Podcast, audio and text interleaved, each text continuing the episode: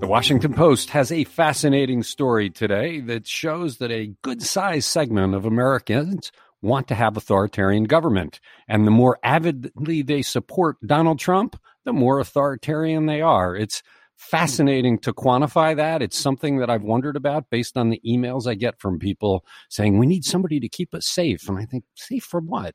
Anyway, it's this week in the CLE, the news podcast discussion from cleveland.com and the plain dealer. I'm Chris Quinn here with Chris Ranowski, and back today is Laura Johnston. Chris Ranowski, I sent you a link to that story. It was pretty interesting, huh? yeah, I feel like you're going to get some emails for that intro there. well, it's not my story. I'm just repeating what they uh-huh. reported. Okay, all right. But it, but but it does fit. I, I mean, I've gotten emails from people saying, you know, how can you not endorse Trump? We need Donald Trump to keep us safe and it's like safe from socialists. Like there's this army of people out there that are trying to wreck America. And it's like, what? Where are they? I, I don't, I don't understand it because this is a nation that was founded in opposition of authoritarian government. We fought world wars to put down authoritarian government, and yet a sizable number of our countrymen want it. And I just don't get it. I mean, they want to click their heels and do the salute. That's bizarre. Well, I think we're also a nation that was founded on, uh, you know, owning as much property as you can and you know keep it you know i mean there's a lot there's a lot of foundations of this country that are not as noble but you know that's that is a story a long story for another day all right let's begin the podcast what did vice president mike pence have to say about christopher columbus during his campaign stop in columbus on Columbus Day Monday. Laura Johnston, it's a little bit surprising he's going there because of what's gone on this year, but he went there. What did he say? Yeah, he did. During a rally at this construction firm, he called the Democratic um, presidential nominee Joe Biden a Trojan horse for the radical left, who, if elected, would abandon our most cherished ideals in history. And in his mind, that includes explorer Christopher Columbus. So Pence singled out Columbus Mayor Andrew Ginther, a Democrat, for removing that statue of Columbus in front of City Hall. He said in the dead of night, and he brought up this proud Italian heritage that had put it up 65 years ago and said he thinks that this question of the election is not do you want a more conservative or liberal country, more red or more blue? But the choice in the election is, quote, whether America remains America. Um, which, so he really kind of took it to a, a bigger platform, I guess. So all I can think is he's playing to that proud heritage that people that don't want change. You know, maybe the same people who didn't want Confederate statues removed in the South. But you know, there's a way of respecting Italian Americans without saluting Columbus, who you know his his explorations launched centuries of slavery. I I was surprised that he went there, especially this year. This is a year where there's been a reckoning that America has long celebrated people that are not very noble, the leaders right. of the of the South during the Civil War. And Christopher Columbus is pretty much now recognized as a villain, despite what all the history books said when we were little kids. And I get that Italian Americans have long looked at Columbus Day as their version of St. Patrick's Day. But there are so many other Italian American heroes that you could use in in place of Columbus. It's just odd to me that Pence would come to a a urban part of Ohio and make that argument. And well, maybe um, he's not making it for that urban part of Ohio. I mean, you you put the vice president anywhere giving a speech and it's going to be covered by the national media.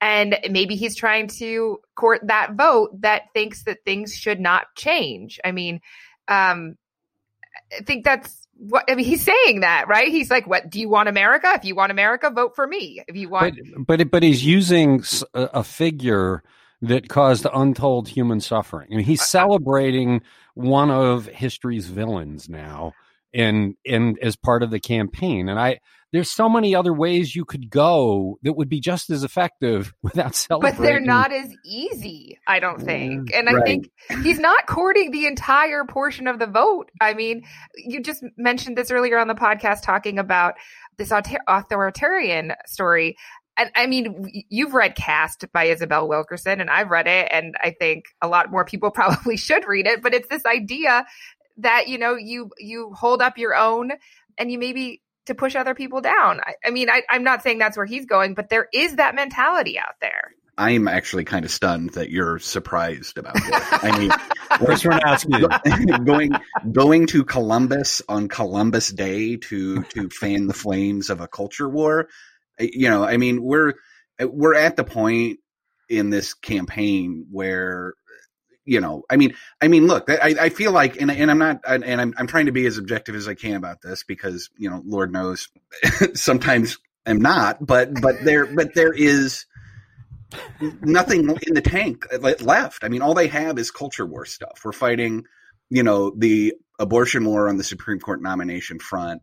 We're, you know, talking about the suburbs becoming these dangerous hellholes of public housing and, and and now we're Chris, talking about there- removing statues. This is But the are there large numbers of people advocating to keep Columbus statues? I, I mean, I just, I, I'm not sure how big a, a kick Mm, you I mean, get when you look at at who this man was. well, but what other statues are we currently taking down in this country?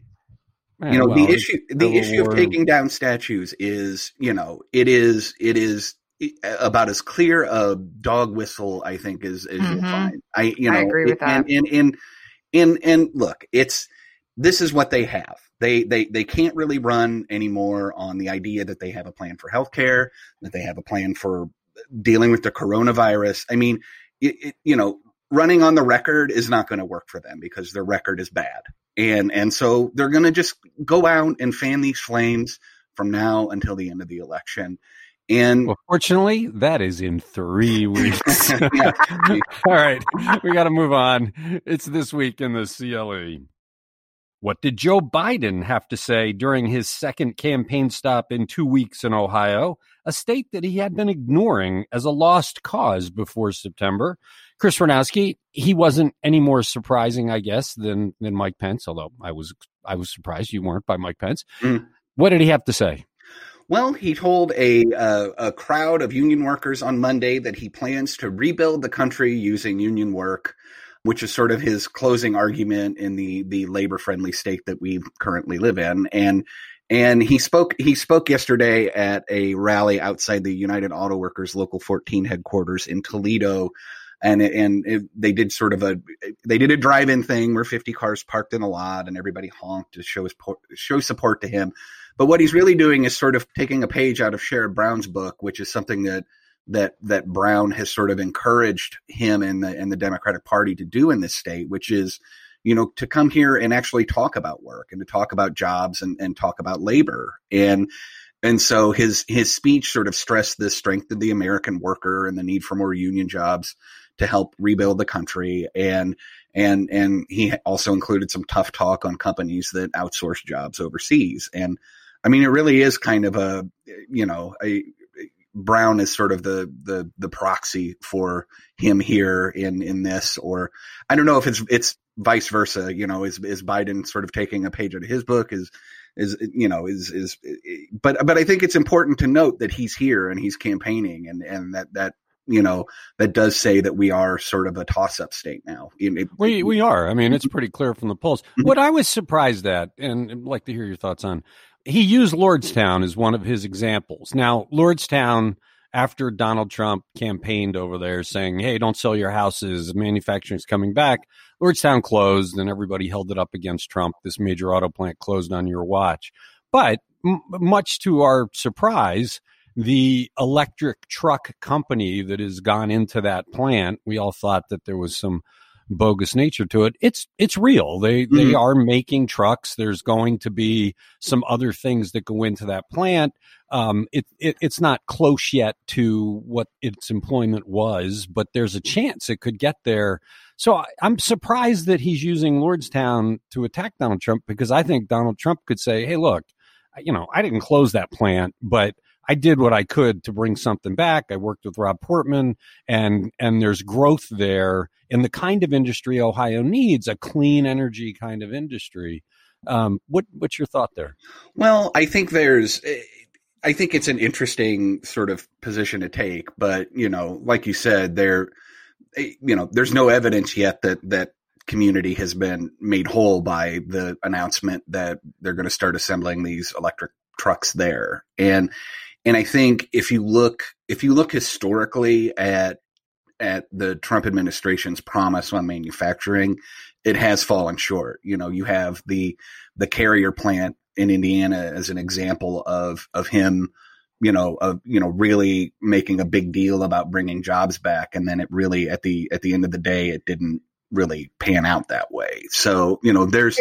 Can I add in? I mean, he did use this. Thank you. Um, he had the whole press conference with the truck in front of the White House. I mean, Trump does see this as a success. So they're both trying to take different parts of it, I guess. And I'm and look, I'm not trying to downplay it. If if if it's good for Lordstown, then good for Lordstown and and good for this administration and good for you know everybody who lives there, you know, but it remains to be seen. You know, it's it's one of those things where it's like let's let's revisit that in a year and see where it's at. You know, well, I, I, and and I, and I think there you know there there there is a risk, but you know, we're not going to know whether it's a success or failure by this election. So, you know, if in a year that plant is is booming and successful and Biden is president, it won't matter what he said today or yesterday. But but I do think Trump can can push this saying, look, GM closed that damn plant. I I was as stunned as everybody and I was left with a big stinky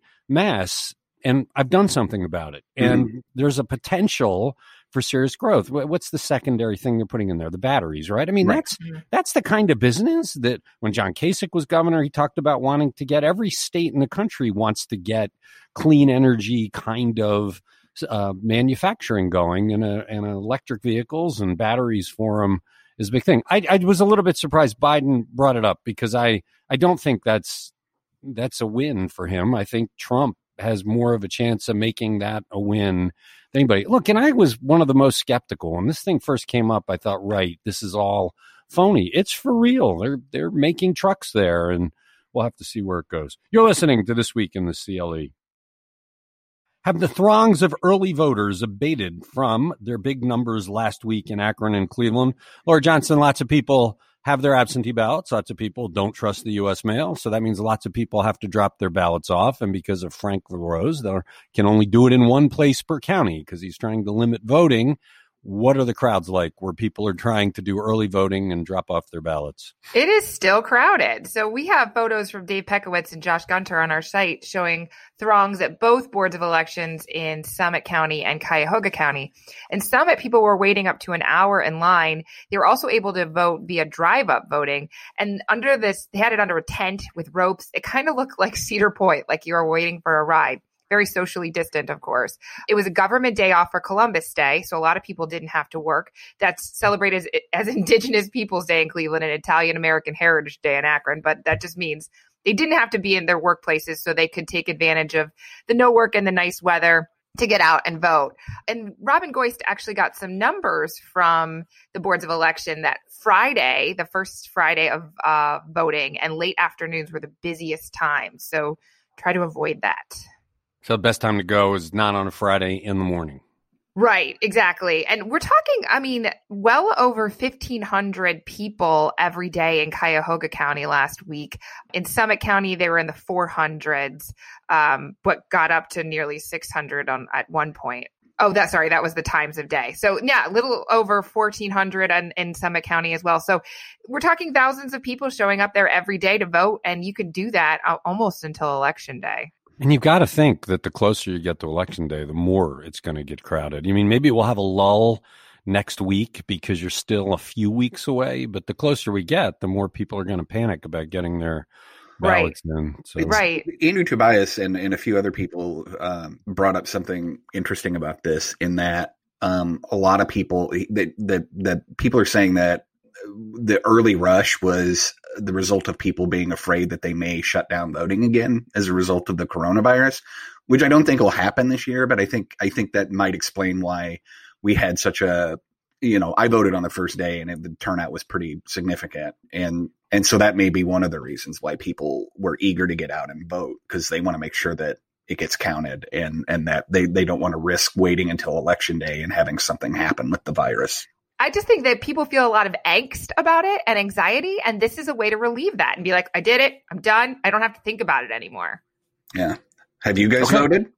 No, I'm voting election day at the at the polling place. My absentee ballot, we had to stop our mail. We were gone for a couple of days and we didn't get it yet. So, you know, you can get your email of what is in your mail. So we know it's there. We just haven't gotten it. Oh, okay. No, I'm looking forward to seeing what it's like at the polling place. You're listening to This Week in the CLE.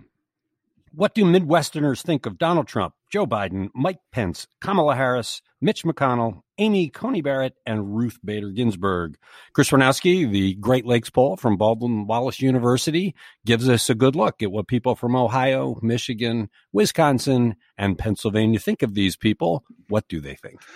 Well, yes, you're right. We did release more uh, more polling stories yesterday and today, so we have a lot more coming. Um, that uh, Baldwin Wallace and, and a couple of other colleges looked at. Uh, they questioned voters in Michigan, Ohio, Wisconsin, and Pennsylvania, and most of those states have a unfavorable opinion of President Trump. Uh, Joe Biden fared a little better in this poll. Uh, the majority of respondents in all states, 51% in Ohio, 53% in Michigan and Pennsylvania, and 55% in Wisconsin held unfavorable opinions of the president. Uh, he was most unpopular in Wisconsin, where only 42% of likely voters viewed him as viewed him favorably. Um, and he has a net unfavorable rating of 13% in Michigan and Pennsylvania, he had a net unfavorable rating of 10%. And Ohio voters held the most favorable view of him at 44%, a net unfavorable rating of 7%.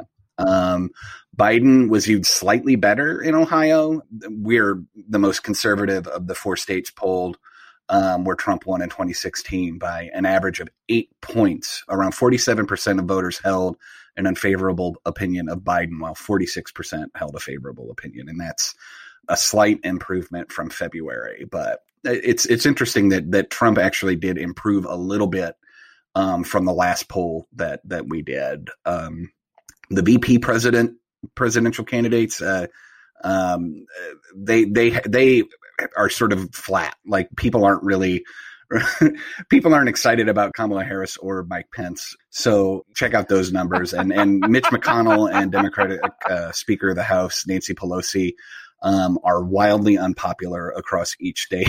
and but people love Ruth Bader Ginsburg. People really do like Ruth Bader Ginsburg, uh, who died uh, on September 18th, and she was by far the most popular political figure uh, mentioned in the survey, with more than half the respondents in each state holding a, a, a favorable opinion of her. So that was fascinating. I, you know, I was that was interesting. All right, you're listening to this week in the CLE. Do Ohio voters believe what Governor Mike DeWine says that if Donald Trump loses the election, he will gracefully concede? Laura Johnston, I really liked the questions that Baldwin Wallace came up with in this poll. They were very provocative. They had great questions about voting and a bunch of things. But this is a good one. More than half of likely Ohio voters believe Trump won't concede or accept next month's general election, even if certified vote totals show that he's lost. So this is 53.6% of likely voters. They think he will not concede. About a quarter of voters think he would concede, and about 21% are unsure. And you're right. This is astonishing to considering in you know more than 200 years of this country we've always had peaceful transition of power from the very beginning. Not only to have to ask the question but then the majority of people saying yep yeah, they're worried about it. They don't think he will concede is is kind of i mean i know we say this a lot but it's just mind boggling so, Chris Wojnowski, if the Washington Post story today is correct that a large segment of the country, not the majority, but a large segment of the country wants authoritarian government, if you had a president playing the strongman, refusing to concede, would those people support that? Right. I think I think maybe that would be an interesting poll question, which is if he loses, do you want him to concede? You know, and I don't. You know, I think people what people like about Trump, uh, you know, is the fight that he puts up on things like this. And so, you know, I have a sense that, you know, the pe I, you know, I mean, look, if this is close, it's going to be rigged and, you know, fought through the courts. And, you know, I, I think, I think the concern is that there's, you know, going to be a rush to declare victory, which, you know, all of the social media platforms have basically said like we're going to be on the watch for this and we're going to take down any post where you know people are you know declaring a, a victory early without full result you know and and so it's it's interesting how we're sort of having to gird ourselves for this because I you know I think I think people are eager for him to fight this tooth and nail until he you know the the day he's supposed to walk out of the White House. Even if he loses, and that's the bizarre thing. Well, it'd be interesting. You're right. It'd be an interesting. But again, this is one of those things where you know, for you know eons in this country, we have just assumed would be the way that things worked. Like, you know, a lot of Americans just sort of operate under the notion that, oh, well, of course we'll have a peaceful transfer, transfer of power. And, and, you know, of course we won't right. have somebody who, you know, is, is well, going to put up a fuss. And then all it took was somebody who said, yeah, I'm not going to do that. and, although, and suddenly, although, let's point out that elected Republicans across the land but, have said not a but chance. He's been- Look, we'll know in three weeks. You're listening to this week in the CLE. When two Cuyahoga County Sheriff's employees tested positive for the coronavirus, did the Sheriff's Office alert the public and other employees who work in the Justice Center with the two infected people? Chris Ranowski, this is kind of a surprise. The answer is no. yeah, the yeah, the short answer is no. So last week we learned that two sheriff's department employees had tested positive and and what's worth noting, what Cory Shaffer noted very early on in his story, is that these are two employees that actually deal with the public.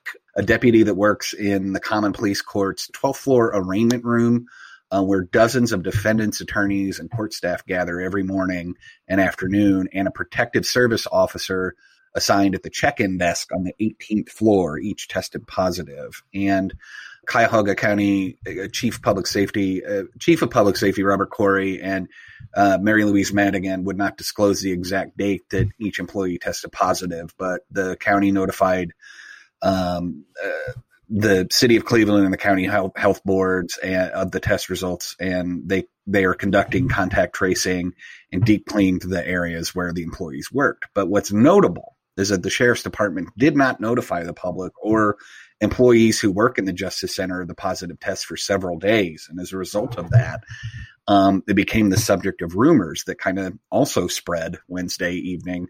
As many as f- five employees have got the virus, and which is not the case, at least you know as far as what we know right now. And and so that was the the issue that it really irked a lot of people. Um, Nancy Jameson, who is the president of the Cuyahoga County uh, Defense Lawyers Association said uh, one of the attorneys who was a member of the group spent three days on the 18th floor in a trial last week, and you know, despite signing the sign-in sheet every day, and you know, hasn't hasn't received any contact from the county as of Friday when this story was written, and so.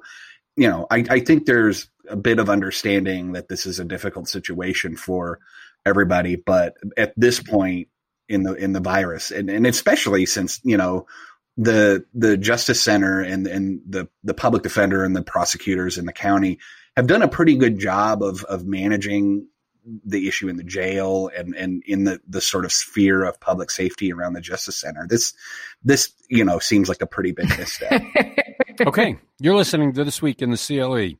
Chris, I'm calling an audible. I'm going to hit you with a question I didn't prepare you for, but I know you can answer it. okay. What did a fool at the Summit County Board of Elections do on Twitter yesterday that brought a lot of unwanted attention? Uh, something we've probably all done, which is they forgot to log out of their work account before they tweeted something that they wanted to tweet on their personal account.